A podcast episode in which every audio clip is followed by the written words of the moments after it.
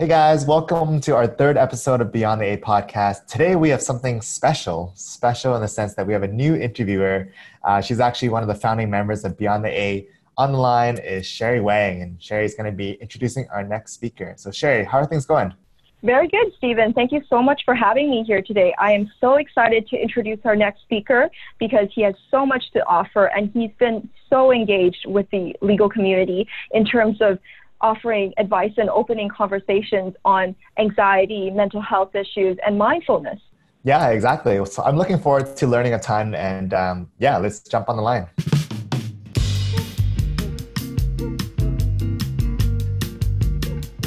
Hello, welcome to Beyond the A. The purpose of this podcast is to destigmatize the topic of anxiety and give you the tools and resources to succeed in your career and beyond. And delighted to have with me today is our guest, Professor Thomas Telfer. Professor Telfer has been a member of the Faculty of Law at Western University since 2002.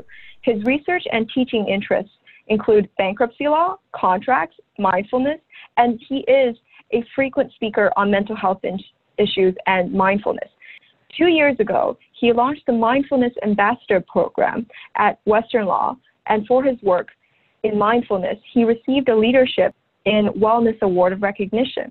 It's fascinating that you've been introducing mental health and mindfulness to first year students since 2017. What was the driving force behind the course? Well, I really didn't discover mindfulness as a concept until 2014. So it's relatively late in my career. And uh, in 2014, I found myself in hospital being treated for depression and anxiety. And uh, I noticed on the schedule there was a slot for a mindfulness session uh, three times a week. And when I first went, I thought it was a complete waste of time because my entire career had been focused on productivity. And I discovered mindfulness involved sitting in a circle doing nothing, and it was really counterintuitive to me. Uh, but over time, I gradually accepted the um, the value of mindfulness. And when I got out of hospital, I was determined to adopt mindfulness as my own practice, but also to bring it to students.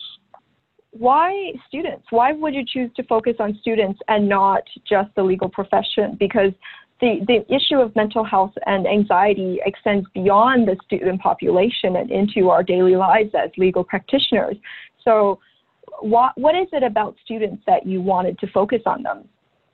Yeah, I should should say at the outset that mindfulness as a concept uh, is also relevant to the legal profession, in that uh, the Law Society of Ontario has recognized that the legal profession uh, may be at greater risk than the general population for things like depression, anxiety, substance abuse, and suicide. And the Law Society actually recommended mindfulness in that same report.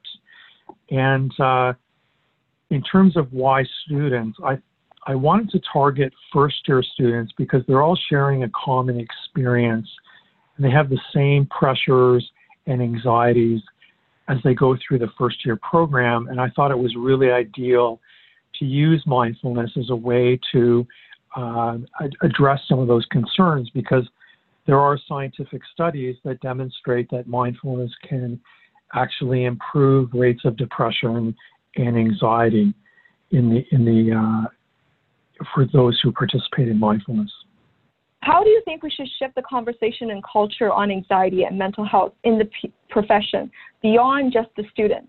Because as yourself has personally experienced, a lot of the times the symptoms don't appear after well into many years into your professional career. Yes, I'm I'm hoping that the students I'm teaching right now will take this into the law firms and influence the culture of law firms um, as they as they progress. So that's one aspect. The second aspect is uh, is mindfulness for the legal profession itself. And I've spoken um, to lawyers. The, the, Law Society of Newfoundland and Labrador had me do a, a seminar on mindfulness for the legal profession. And I think it's important, not just from the for students, but also lawyers who are actually practicing and exposing lawyers to the concepts of mindfulness while they're in practice. Have you encountered any setbacks while you're trying to push the initiative forward? Well, because the concept is new, um, the, the, there may well be some resistance to the the actual um, adoption of it within within law firms. Uh, but I think things are changing in that um, uh, one of the major law firms, uh, international law firms, has appointed a chief mindfulness officer, and that's just the, you know, that's that was only this summer, and that's a significant change in the culture, and hopefully other law firms will pursue that as well. So, let's go back to your experience. What actually resulted in your depression? Back in 2014? I think it was a contribution, uh, sorry, a combination of uh, overwork and uh, lack of work life balance and always looking for the next thing, the next conference, the next publication without adequately spacing out those commitments. And so I think really the, the work life balance uh, just got askew and it led to a deep, deep depression. And so, did you actively reach out by yourself to, or were you admitted to the hospital involuntarily? Um, or was there somebody in your friend circle that said, hey, it's better to seek out help? Or how did your support network help you through the process? My wife was an absolute uh, essential person in this this whole process, and she recognized that I definitely needed help, and it was really my family doctor who identified uh, in 2014 that I really needed uh, to be treated for depression and, and anxiety. Uh, but I must say that I had an earlier episode in my legal career right after I was called to the bar in 1990. And I was struggling, and I went to my family doctor back in 1990. He said, I really don't know what's going on. I'm not feeling that great. And he said, I think you are dealing with uh, depression and anxiety, and I'd really like to try a medication. And I completely rejected that diagnosis because I so feared the stigma that's attached to depression and anxiety. I feared that someone would find out that I'd lose my job. And so, really, I, I ignored that initial advice largely because of the stigma that was associated, that I now know is associated with mental health issues. Mm-hmm. Um, as you said, stigma but you broke through that stigma yourself in, in this instance when you're actively speaking out and teaching people about mental health and anxiety and how to be mindful in their own practice or in going forward as a student, as counsel, etc. So how did you break out from the stigma or what did you do to help yourself break out from the stigma? Well, for the longest time, I, I, I hid my diagnosis. I did not speak about it publicly and it wasn't until um, a few years ago that my uh, specialist approached me and said, you know, the the hospital is doing a video all about uh, zero suicide, and I was a survivor of a suicide attempt, and they asked me to appear in this video, and that was the real breaking of the silence for me when I appeared in this video, and then in the web story. And I found that after that silence was broken, I was able to then share my story in public talks with with uh, people. And did you feel like people were shocked to see that you were experiencing this? While on the surface, through their interactions, they didn't really perceive you having the issue. Yeah, because it, in some instances, you can simply uh, get by and, and hide your symptoms uh, but at some point, the symptoms overtake, and, and you really do need professional care. Absolutely. Thank you so much for sharing that. And I think it's really powerful to say that um, it's okay to speak out. And I hope that the people that have been on the end of your communication are very open and to helping you and understanding about this. And that is something that I feel like the legal profession should really move forward with is be open to the conversations because at the end of the day we're still wonderful people. And to my understanding, you may have already you may have even done a few publications and progressed in your legal career even when you're dealing with all this in the background. Yeah, absolutely. I, I continue to uh, to, to work and publish uh, while dealing with some of the, the symptoms. Um, but over time, the symptoms overtook me, and, and that's when I needed to, to be uh, uh, receive medical treatment in hospital. Okay. So, how have you felt that uh, mindfulness helped you?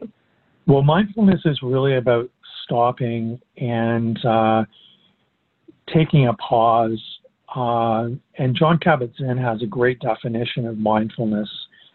Mindfulness is paying attention to the present moment on purpose without judgment. And we're paying attention on purpose to the present moment. I think that's an important factor here is we're not trapped in thinking about the future and our to-do list because living in the future creates a source of anxiety and also regrets about the past can also create a sense of anxiety or even depression. And so mindfulness really helped me focus on the present moment, allowed me to complete the task at hand without being obsessed about uh, my to-do list in the in the future. Wonderful. How do you define mindfulness then? Like, what does mindfulness mean? Because mindfulness can mean many things for different people. Some people may say it's it's to live in the present. Some people might interpret it differently. What is your interpretation of mindfulness? I think the best definition of mindfulness is by Jon Kabat-Zinn. And he said mindfulness is paying attention to the present moment on purpose without judgment. And if you contrast mindfulness with mindlessness, uh, for example, sometimes it's easier to describe what, what is not mindfulness. So, for instance, you go for a walk from A to B and you arrive at your destination B, but on reflection, you realize that you didn't remember anything that you saw or heard along the way because your mind was trapped in a spiral of, of thoughts. And so that's an example of what is not mindfulness. And so being able to focus on the present moment, mindfulness will allow you, if for instance you go for a mindful walk, you can focus on what you're seeing and hearing around you. So it's a conscious exercise to essentially alert yourself that don't you should let things go and focus on the present rather than being anxious about the future and things to come. Is that something that you teach through your classes as well? Absolutely. So, with the uh, the first year class, every class we listen to a guided meditation. Uh, well, actually, I lead the guided meditation, and then we had students to react to that. And similarly, in my upper year credit course, we also the students are listening to guided meditations and they're required to listen to meditations outside of class as well. And just to emphasize, so there's no misunderstanding about what mindfulness is, it does involve uh, listening to, to meditations, a guided meditation, so that you're, you're engaging in practice of being aware in the present moment. But then you can take your practice outside of a, a guided meditation and you can engage in any activity in a very mindful way, a mindful walk, a mindful shower, for example. You can do that with a present, present awareness.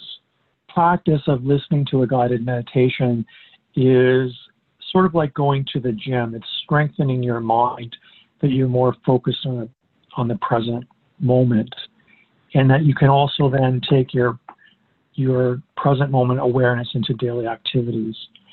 So I really try and uh, so one of the tasks I asked students last week is do a mindful act, sorry, do a everyday activity in a mindful way, whether that's brushing your teeth, making tea, uh, going for a walk, And so there's two aspects of it. And I can share with you a, a very brief uh, guided meditation called Take Five. Take Five was developed by Mindfulness Without Borders. In fact, all the first year programming is based on materials developed by Mindfulness Without Borders. And in the materials, one of the meditations is called Take Five. Would you like me to share that with you? Yes, please.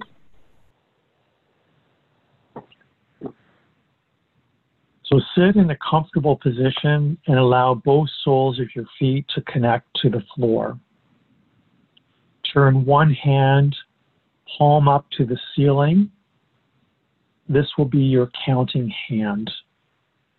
At the end of each breath cycle, you will fold one finger into the palm of your hand until all five fingers are folded. So you're simply going to breathe in and breathe out for the count of one through five. So let's start with breathing in and breathing out for the count of one. Breathing in, breathing out for the count of two.